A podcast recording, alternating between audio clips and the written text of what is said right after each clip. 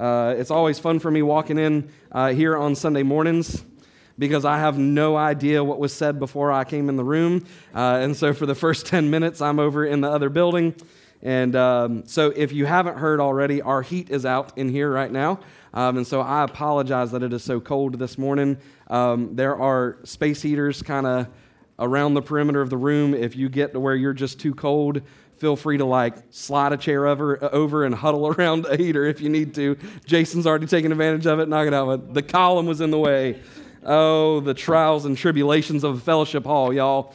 All right. So, um, but it, seriously, if you get cold, uh, you won't hurt my feelings at all if I see you slide over to grab a little bit more heat than what you got.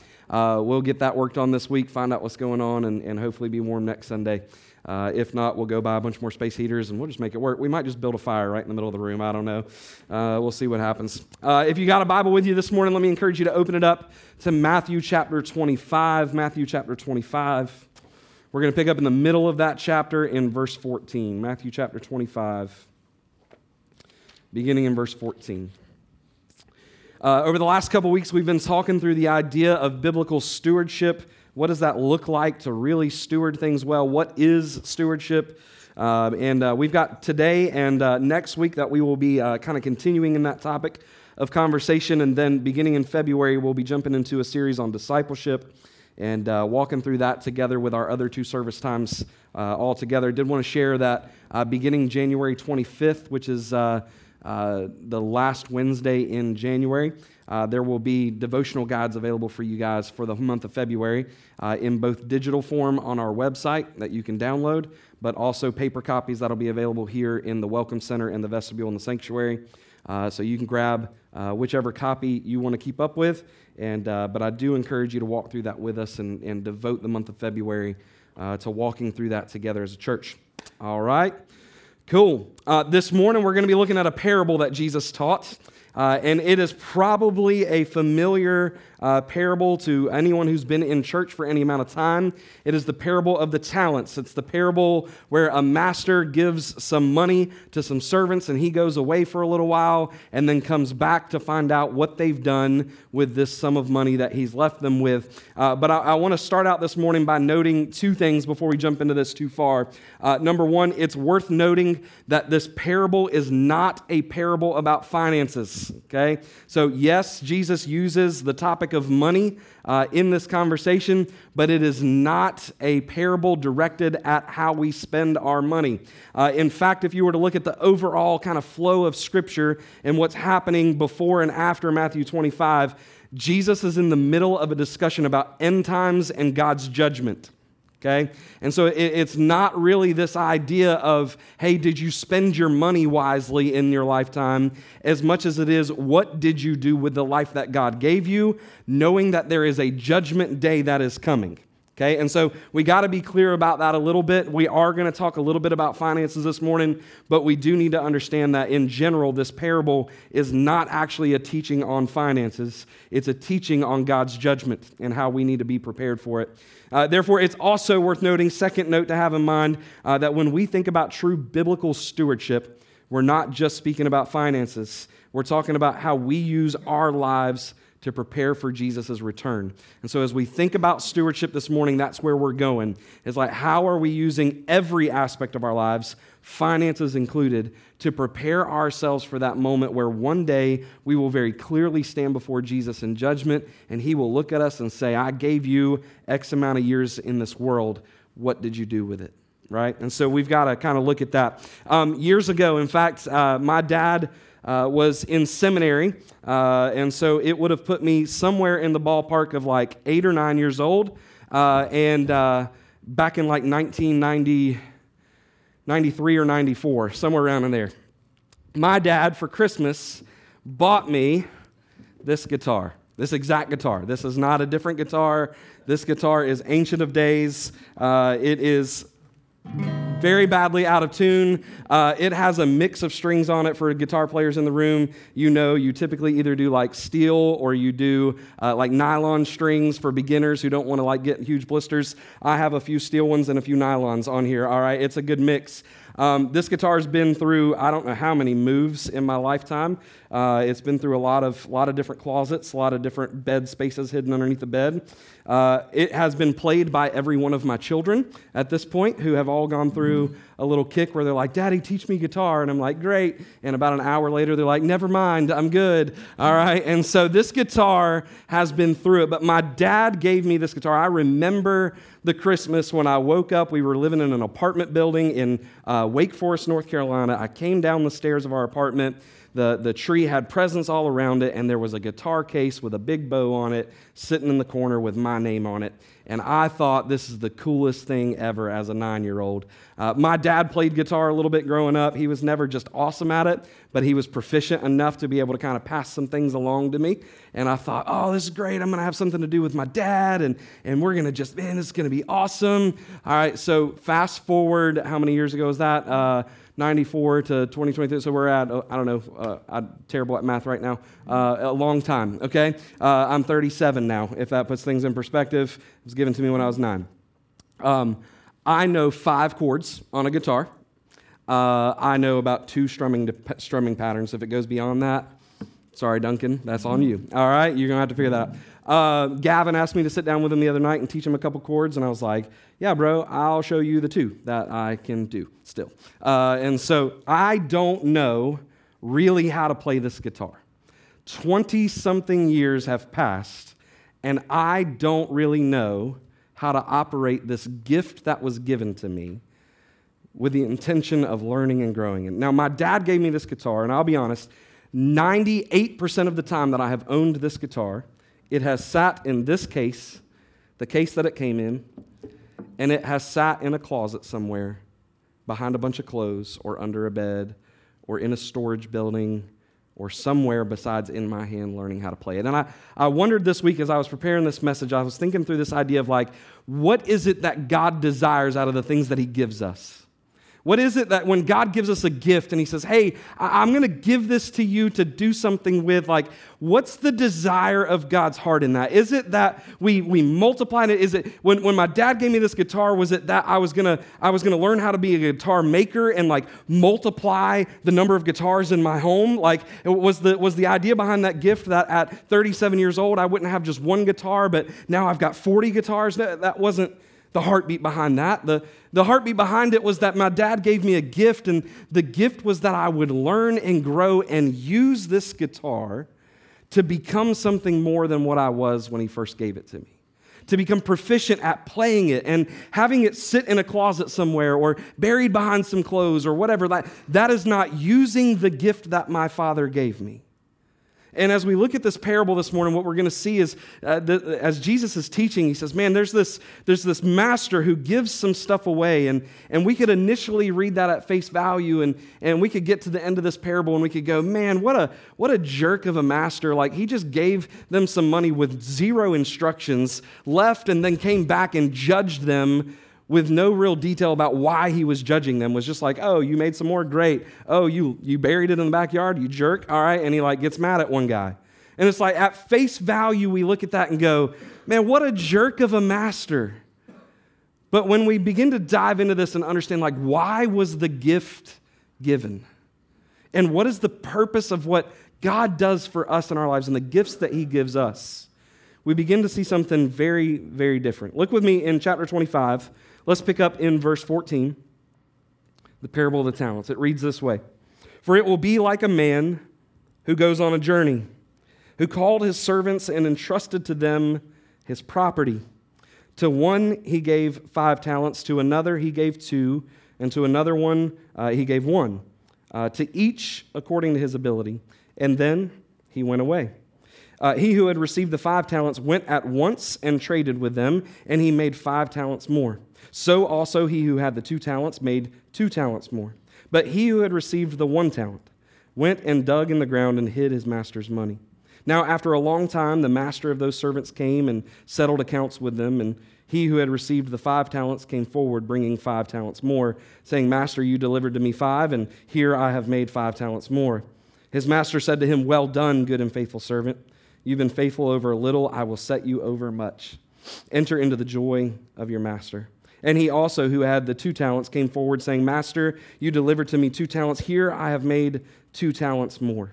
And his master said to him, Well done, good and faithful servant. You have been faithful over a little. I will set you over much. Enter into the joy of your master. He also, who had received the one talent, came forward, saying, Master, I knew you to be a hard man, reaping where you did not sow, and gathering where you scattered no seed. So I was afraid. And I went and I hid your talent in the ground, and here, you have what is yours. But his master answered him, You wicked and slothful servant. You knew that I reap where I have not sown and gather where I scattered no seed. Then you ought to have at least invested my money with the bankers, and at my coming I should have received what was my own with interest. So take the talent from him and give it to the guy who's got 10 talents. For to everyone who has, more will be given, and he will have an abundance. But from the one who has not, even what he has will be taken away. And uh, cast this worthless servant into the outer darkness.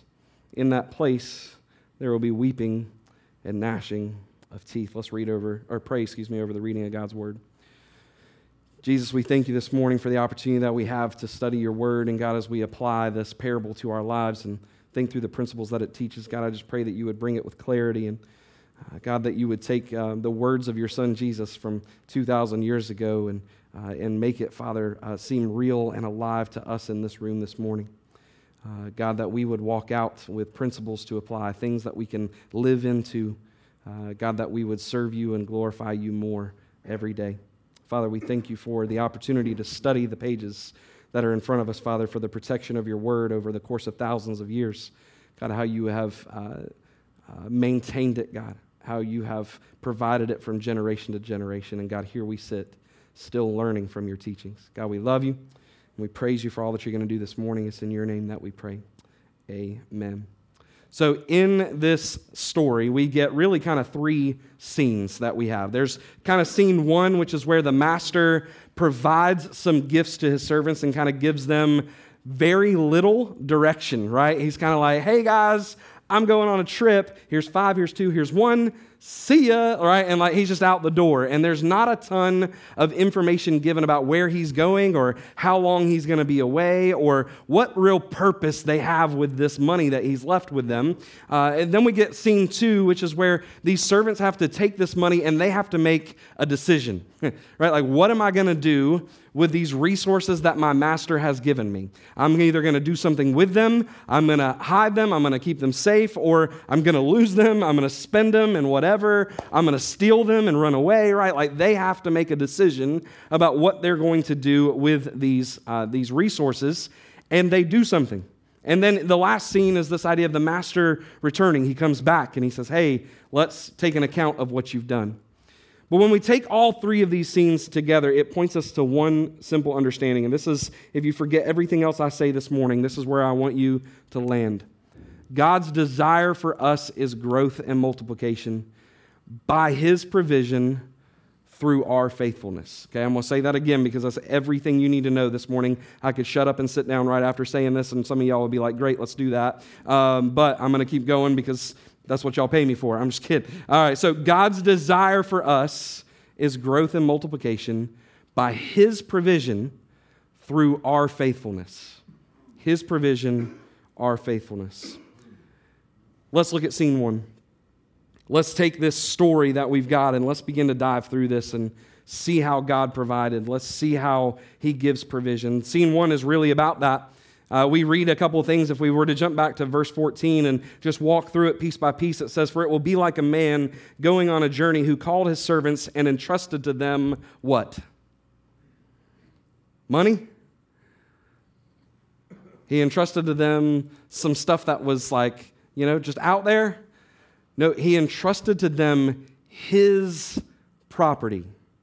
What we need to understand about this is like right off the bat, Jesus is teaching. He's like, you need to get something down. All of these resources that you have in your life, the, the financial resources, yes, but all of the other blessings along with that, the relationships you have, the, the time on this earth, the days and years and months that you will live, uh, the vehicles, the homes, the jobs, the talents, the abilities, everything that you have in this world is God's to begin with. And what we read in this passage is this master pointing to that from the moment one. He's like, hey, let me help you understand something. This is my property. but I'm going to entrust it to you to do something with, and I'm going to leave it in your care and see what happens. And so he takes this property and he splits it up between three guys. And so we need to understand that, man, God splits his resources up to us his property, the, the things that you have, man, it is all God's. And we've talked about that principle, I don't know how many times in the last three or four years, but understanding that every bit of it belongs to God. It is His goods, it is His possessions, not ours. But there's something deeper in this passage, too. If we were to continue to read into verse 15, it says, To one he gave five talents, and to another he gave two, and to another he gave one, to each according to his ability and then he went away. I want to focus on this idea for just a moment of to each according to his ability. See, God not only provides, and it's not only all his, but he gives to us strategically. See, he knew his, his servants. He knew their heart. He knew their ability. These weren't fresh guys to him. These were people that he had done life with for a while. These were men who had served in his home. And so he recognized their abilities and he said, Hey, listen, I know you. I know who you are. I know what you're capable of. And so I'm going to give to you according to exactly what you need to be able to be successful the way that I desire you to be successful. So we not only need to understand that God's the owner of all this stuff but we've also got to understand that God has been very strategic, not only with these servants in this story, but to each of us. There's an old phrase that says, God will never give you more than you can handle. Hopefully, you have heard that that is a myth and a legend, and it is not biblical in any way, shape, or form or fashion. That is not in Scripture. Nowhere will you find that. In fact, oftentimes in all stories of Scripture, we find over and over and over again that men and women are bombarded with things that are beyond their control and beyond their ability and beyond what they think they can do. And God has to step in in some way to make up the difference in their lives, to give them what they need. And so I wanted to rephrase that this morning as we think about the idea of God being strategic in our lives. It's not that God will never give us more than we can handle, it's that God will give you exactly exactly what you need to be able to handle more than you ever thought possible. And so, whatever you're facing this morning, understand that God has strategically placed you where you are in this moment with what you have to overcome whatever set of circumstances you face today. So, a financial burden that has popped up, and you go, I don't know that I'm going to be able to get through this and keep my, my finances in order and make ends meet and keep food on the table. Listen, God has strategically placed you in this moment with the resources that you have to be able to accomplish His good purposes in this season of your life that relationship that has fallen apart, that family member that has distance that you're going, man, I, I want to solve this. And it just seems like the tension between us is just more than I can bear. Listen, God has strategically placed you in this moment, in this time, with these resources. And it's everything you need to handle whatever has come your way. It's not just about God stepping in and solving everything for us. It's about us faithfully walking with Him and recognizing that what I have is enough. See, God has uniquely and strategically gifted you for your journey. Every one of us is different. I, I sat down uh, with a young couple last night, came down to our house, and we were having din- dinner, and I was talking with the husband, and uh, we were just chatting through a few things, and, uh, and he's got this call on his life, like God's stirring some things in him, and he's like, man, Chris, I'm just not sure, like, where I'm going and what this is going to look like, and I'm like, bro, like, you just need to calm down for a second and, like, just breathe for a minute, because you need to understand that wherever God has taken you, he's already prepared the way. You just got to take a step. And, like, you got to be okay with that and that's going to look different in your life tomorrow and probably going to look different a year from now and, and, and you may end up in some places that you never thought you would end up. But god has prepared that journey for you. You have to be faithful in the steps. That's what stewardship really is. It's being faithful with what god has given us. He's given us the provision. We have to be faithful in the journey. God will give you exactly what you need he hasn't given you anything flippantly. He didn't give you anything on a whim. He knows you just like this master knew his servants. He knows you. He's equipped you for exactly the task that he has placed you in. That's true for the good times, it's also true for the bad times. Uh, when you face hard times, you're strategically gifted. When you face blessings, you're uniquely gifted for that moment. When things are tight, you're exactly where you need to be. Uh, what you have been given is not the test, the test is what you choose to do with it. God's provision is exactly what you need. Let's keep going though. Scene two, we get so the master comes and he says, Hey guys, I'm headed on this journey and here's some money, here's some money, here's some money. And I researched a little bit about this idea of the talent, and there's a bunch of different versions of ideas of what a talent really was. But essentially, what it comes down to is you need to understand that what was given to these men, including the servant who only got one, was an inordinate amount of money. It was a large sum of, of possessions that was given to these men to be able to do something with. In fact, one writer says that the, the, the, talent could have been the equivalent of 20 years of work experience for a, a, just a hardworking, like blue collar guy, right? Like you just that's who you are, right? Like I work 40 hours a week, and for 20 years of my life, that's one talent. All right, and so even the guy who only got one still got an insane amount of resources that were given to him. The guy who got five got a really insane amount of money that was given to him, but they all received something that was enough to carry them through. When I think about this, and I think about this master going on this journey, and he literally gives no detail. He's like, he went away for a long time. That's all it says. And he doesn't give them a definition of this, like, like hey, I'll be back on April 12th, 2027. Like, he doesn't give them that. He's like, hey, here's some money. I got this trip to go on. Good luck. But it's enough resources that even the guy who got one would look at that and go, man, I'm set for life. Check this out. Like, look what this master just gave me. And the amount of comfort that would have come from that, not fear, but, but joy of like, man, like, hey, I, I got resources, I've got what I need. But they had to make a choice in that moment. What am I going to do with all this stuff? What am I going to do with the blessings that have come from my master? What am I going to do with the things that have been given to me? And I want you to hear the decisions that were made. So look with me, if you will. Uh, look at verse 16. So the master goes away. Verse 16 He who had received the five talents went at once and traded with them. Now, uh, I went and visit, uh, if many of you guys remember Nick Dallas, Nick and Lily. Uh, Nick called me the other day and he was like, Hey, I've got some workout equipment that I want to donate to the church to put in the gym. Would you mind coming and picking it up? I like, Yeah, no problem. So we drove over there, hanging out with Nick for a little while, and he was like, Hey, I want you to see something. I was like, All right, what you got? And he's like, Come upstairs with me. So we go upstairs in his house and we walk into Landon's room, his son's room. And on one wall of Landon's room, there are these two display cases that have baseball, football, and basketball cards in them that are all autographed cards. And then he's like, hey, check out underneath this table. And so he pulls up this little like tablecloth kind of deal, and we look up underneath the table, and he's got stacks and stacks and stacks of just trading cards. And we had this whole conversation of like, hey, is this worth like time? Like, how much money have you made off of this? Like, is it really worth it to hang on to these? And like, because I don't know. Like, I had two binders of uh, baseball cards when I was growing up that I gave away when I went off to college because I was like, I don't know what to do with these. I have no idea if they're worth anything. So I literally gave them away. I probably made some kid a millionaire and I have no idea that I did it. All right. Like, I got no clue. And so I'm talking to Nick and I'm like, hey man, walk me through this. Like, have you really made money off of this stuff? And he's like, man, I'll be honest. He was like, some of these trading cards, man, it's different from day to day. And he pulls out one card out of the out of the display case and he goes, You see this card right here? And I was like, Yeah. And he's like, Hey, like 10 years ago when I got this card, it was worth $6,000. A trading card that he bought from Walmart worth $6,000. And I said, Man, that's awesome. And he goes, Yeah, today it's worth about 50.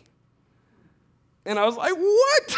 and he was like, yeah, like some stuff happened with this guy. He just, hit anyway, whatever the player was, I couldn't even tell you who the guy was uh, that was on the card, but it, whatever it was, it had completely lost every bit of value that it had. $6,000 to 50. And I went, oh my gosh, you have, you lost money on this deal. And he's like, no, don't get me wrong. I didn't pay $6,000 for the card. I got it through some trading. And so I'm good. Like, I'm not out any money. I'm still going to make 50 bucks off the card, right? And I'm like, man, that's great. But when, then I thought about this passage and I go, man, these guys didn't have $6,000. This guy who had five talents, he had literally five times 20 years worth of accumulation. He had 100 years of income in his pocket. And what's he do with it? He goes and starts trading people. what? Huh? No, man, like you need to go put that in an investment account somewhere. I still know that that's still some trading, all right. I get that concept, but like it's a little safer than like, hey, let's walk up in the marketplace and just start swapping bills back and forth, right? Like, I don't know what this guy's doing. But he takes literally a hundred years worth of income, goes and trades with it, and doubles the income, comes back with 10 years of income.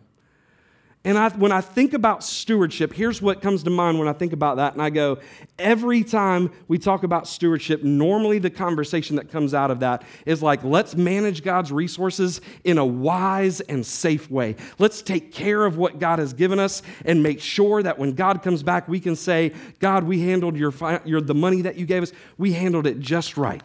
We followed the proverbs of like what it means to like handle our finances right. And I'm like, this dude didn't do that.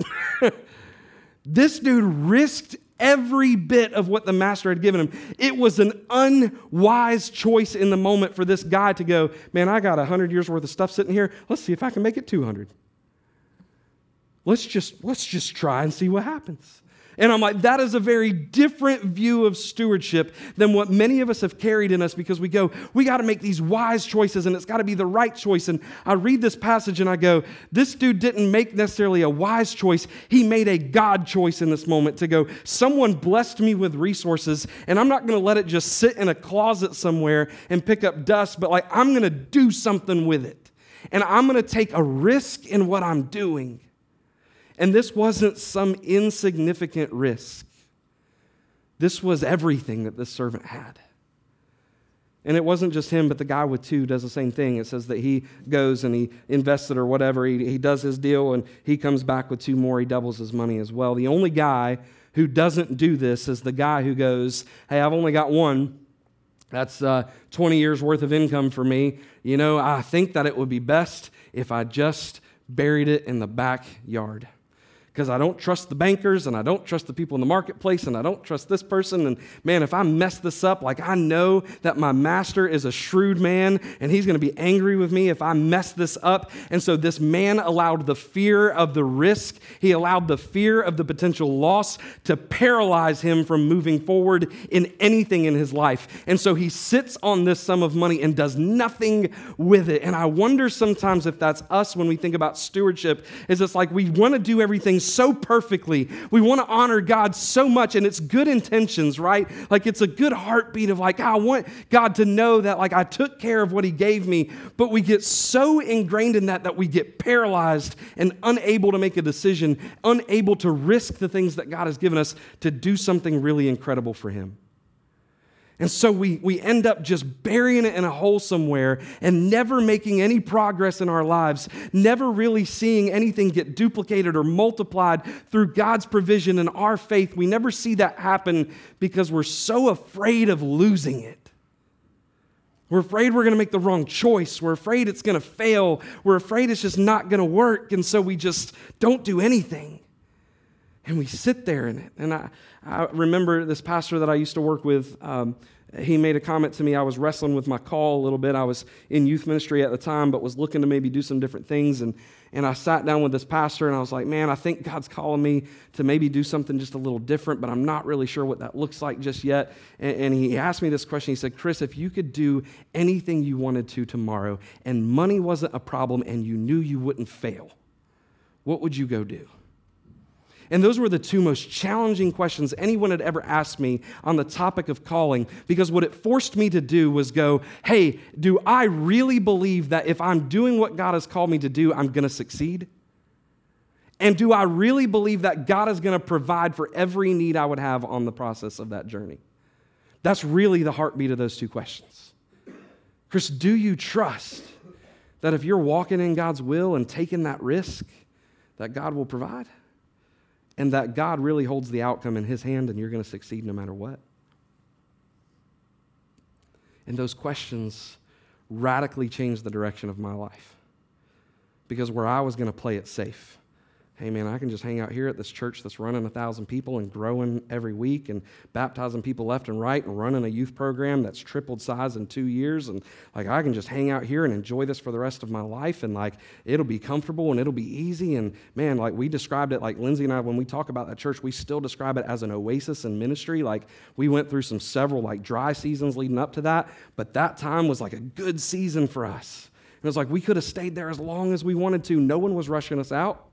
Like nobody put that on me. But I had to ask the question, like, God, where are you taking me? And when I was pushed back by this pastor, I really had to look at my own faith and go, God's going to provide. The question is, will I be faithful? And so these stewards were given the opportunity to make that same choice. Two of them risked it all. Two of them made what seemed like a very unwise financial decision, and yet God provided and God blessed them and God multiplied, and the outcome was great for them. The only one who was unsuccessful in this venture was the one who allowed fear to paralyze them from doing anything. And I have to ask us that question this morning what are you afraid of? Because we've all got that something. We've all got that stirring of God in our heart where God's going, hey, I want you to go do this. I want you to take this step of faith and we look at that and we start weighing our options and we start putting earthly wisdom into it and we start thinking through all the things that could go wrong and might go wrong and, and, and just all the possibilities and, and what ifs and all this stuff until eventually we're so overwhelmed by the ifs that we just go, ah, I think I'll just stay right here, God. Thank you, though. What if I get into that and I, I just can't handle it? What if I get into that and, and things fall apart? What if I get into that and the money goes away? And uh, man, I, our budget team, by the way, this year did a great job as we were walking through budget as a church in November. Uh, we had a team of, I don't know how many guys were on that team, but there was two from each service time and the pastors and a couple other people mixed in there, our treasurer and whatnot. And we were walking through budget, and, and honestly, like Wes and I, who had to lead that conversation, kind of walked in going, okay, guys, like we're going to have to decrease our budget for 2023 uh, because 2022 in October at least, wasn't looking real super hot for us financially, right? Like we were kind of looking at it and going, all right, it's a little tight right now. all right. And so uh, 2023, we might need to trim the fat a little bit and get rid of some things. And like, I had a full conversation with Wes walking into that budget meeting of like, hey, bro, I need you to be prepared to be like, hey, we need to cut out like 50 grand out of our budget this coming year to make this work. And we walked into that meeting, we sat down with our budget team. That was one of the first things Wes presented of like, hey, here's where we were at for 2022, what we budgeted and what we've brought in. You can see those numbers aren't lining up real well. So like, let's look at 2023 and like how we decrease that. And every single person around that table went, what are you afraid of? Our people will give. They'll make it happen. Can I tell you, we finished 2023 beyond our budget. Like we had more money come in in 20, sorry, 2022 we had more money come in by the end of the year in 2022 than what our budget required that year. We were at walking into October and November, or we're really walking into December. We were short about twenty or thirty thousand dollars. We made it all up in one month.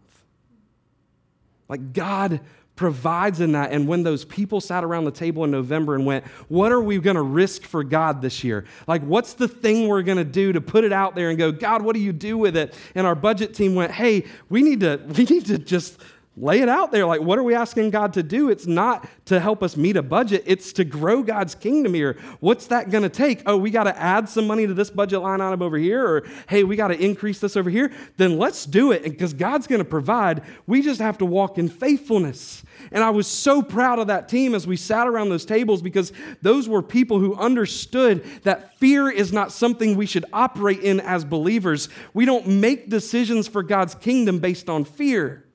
We make decisions in God's kingdom based on faithfulness and based on His provision and based on what we've seen Him do and what we trust He will do. And man, that budget team put that into practice in my eyes. Man, I watched that play out. And then as soon as we made that decision and the budget was approved in December, and by the end of December, we had made up all that money plus some. And we walked into January, man, in the black and like ready to go for the new year. And I'm like, man, hallelujah, praise God. Like, this is awesome. And I want to ask us the question like, that's on a church level, but what about you?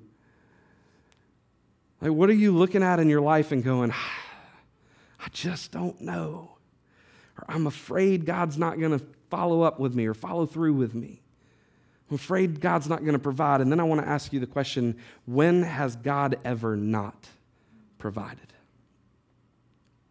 Think through every story of Scripture you know. Think of every bold step that any person in Scripture has ever made.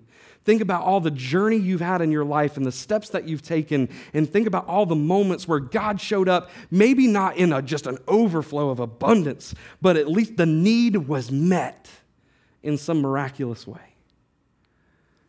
Why don't we take those steps of faith more often? See, stewardship is just as much a question about fear and risk as it is about wise decisions.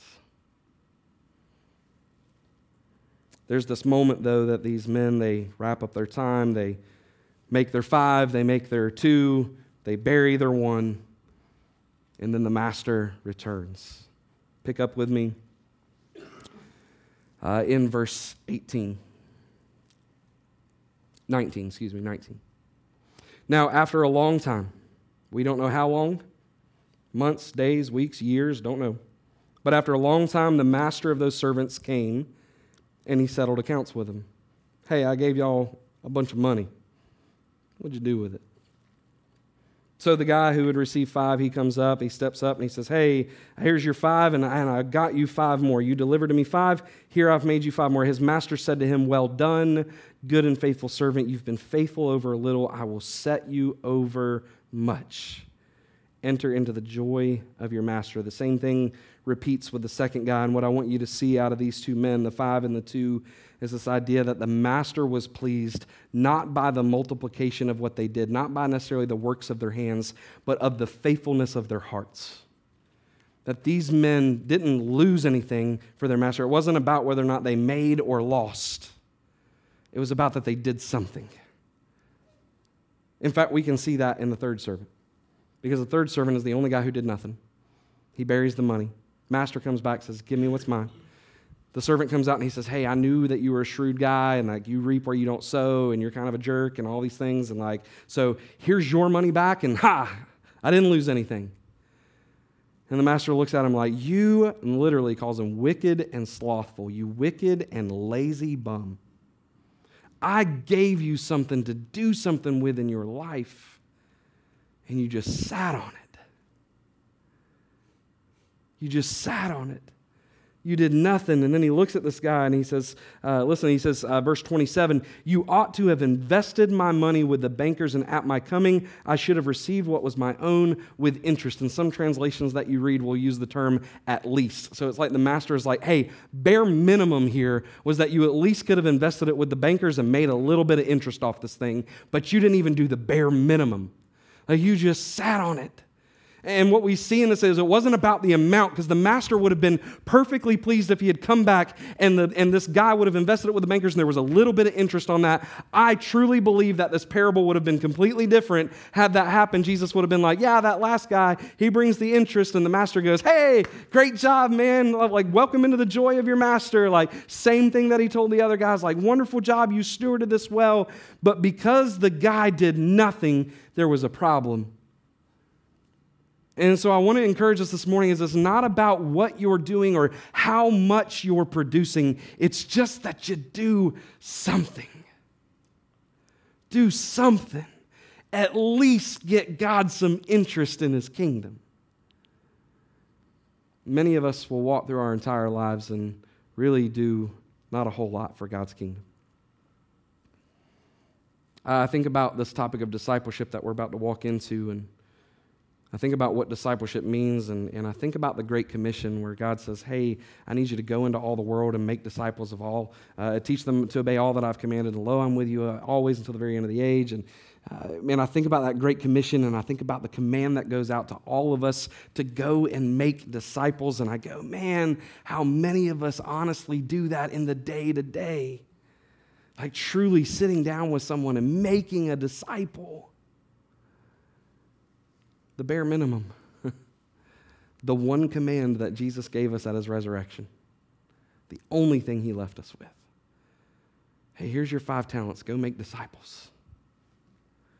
And many of us will walk our entire lives without once sitting down with someone, or we'll go years, weeks, months at a time, never having a gospel conversation with somebody. And a lot of the reasons we'll use are some of the same reasons that these guys, or that the guy with one talent buried his talent. I'm afraid. I'm afraid of what, what's going to happen if I open my mouth about Jesus. I'm afraid I'm going to destroy that relationship that I've worked so hard to build.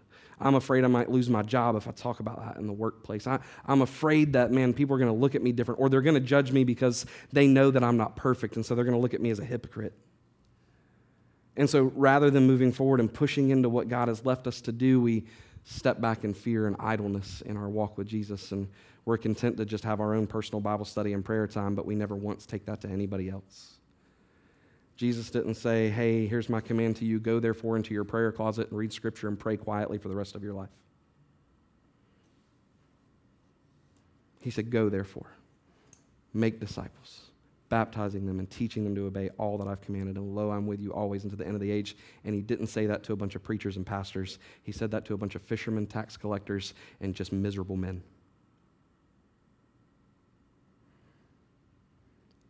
What are we stewarding? It's not just finances. It's not just our home or our car or our kids. It's, it's everything. But most importantly, it's the gospel. How have we stewarded that this week?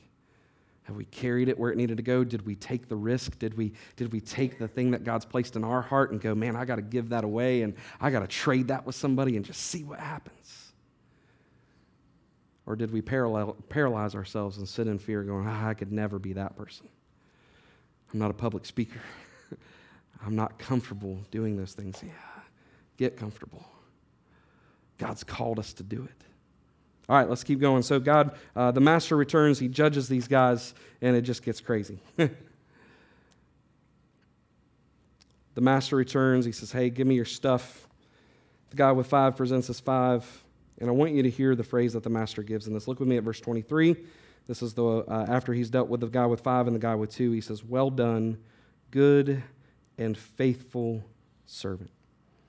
I go back to our original statement that I gave you at the beginning that stewardship, or God's desire for us rather, is growth and multiplication by His provision and our faithfulness. What was the, the way that God was going to judge these master, or the master was going to judge these servants? I'll get my words out in a second. What was the way he was going to judge them? Was it based on the income that they made? No.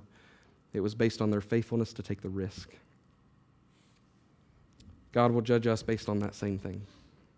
What will you risk today? As you think through your life this week, as you think about the next seven days of your life, the job that you're going to go to tomorrow, the relationships that you're going to have, the text messages and phone calls that you'll make this week, the children that you're raising and, and uh, discipling in the Lord. As you think through all of those things this week, and as we get ready to wrap up our time today, as Duncan and the praise team come back up and lead us in this music, feel free to use my guitar if you want to. It'll be great. Uh, but as he comes back up to lead us in this last song, here's what I want you to be praying through.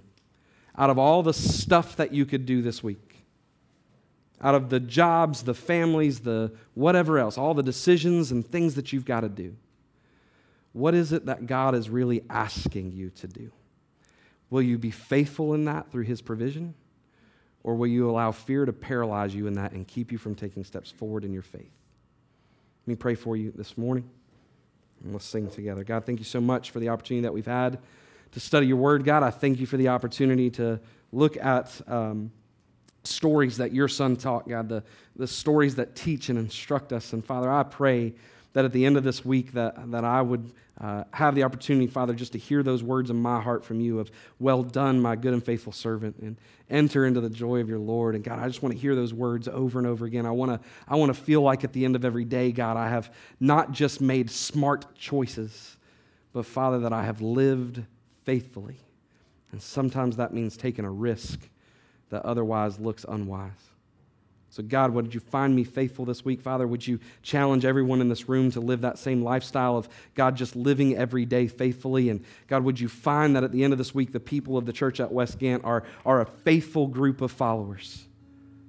Who take risk for your kingdom, who invest and who, who give, and God, who just step out in faith in all that they do. God, would we be found at the end of this week going, God, we have, we have taken the five that you gave us and we've turned it into ten. God, would you find us as a people, God, who have, who have kicked fear to the side and said, God, no matter what it feels like, and no matter what the challenge may be, and no matter what the tension might be in my heart, I'm going to I'm going to walk in this journey. Because, see, if this one servant had really understood his master's heart, the heart of provision and the heart of strategically giving to us, God, he would have he would have gladly done what the first two servants did. But Father, he had a misunderstanding of the heart of his master.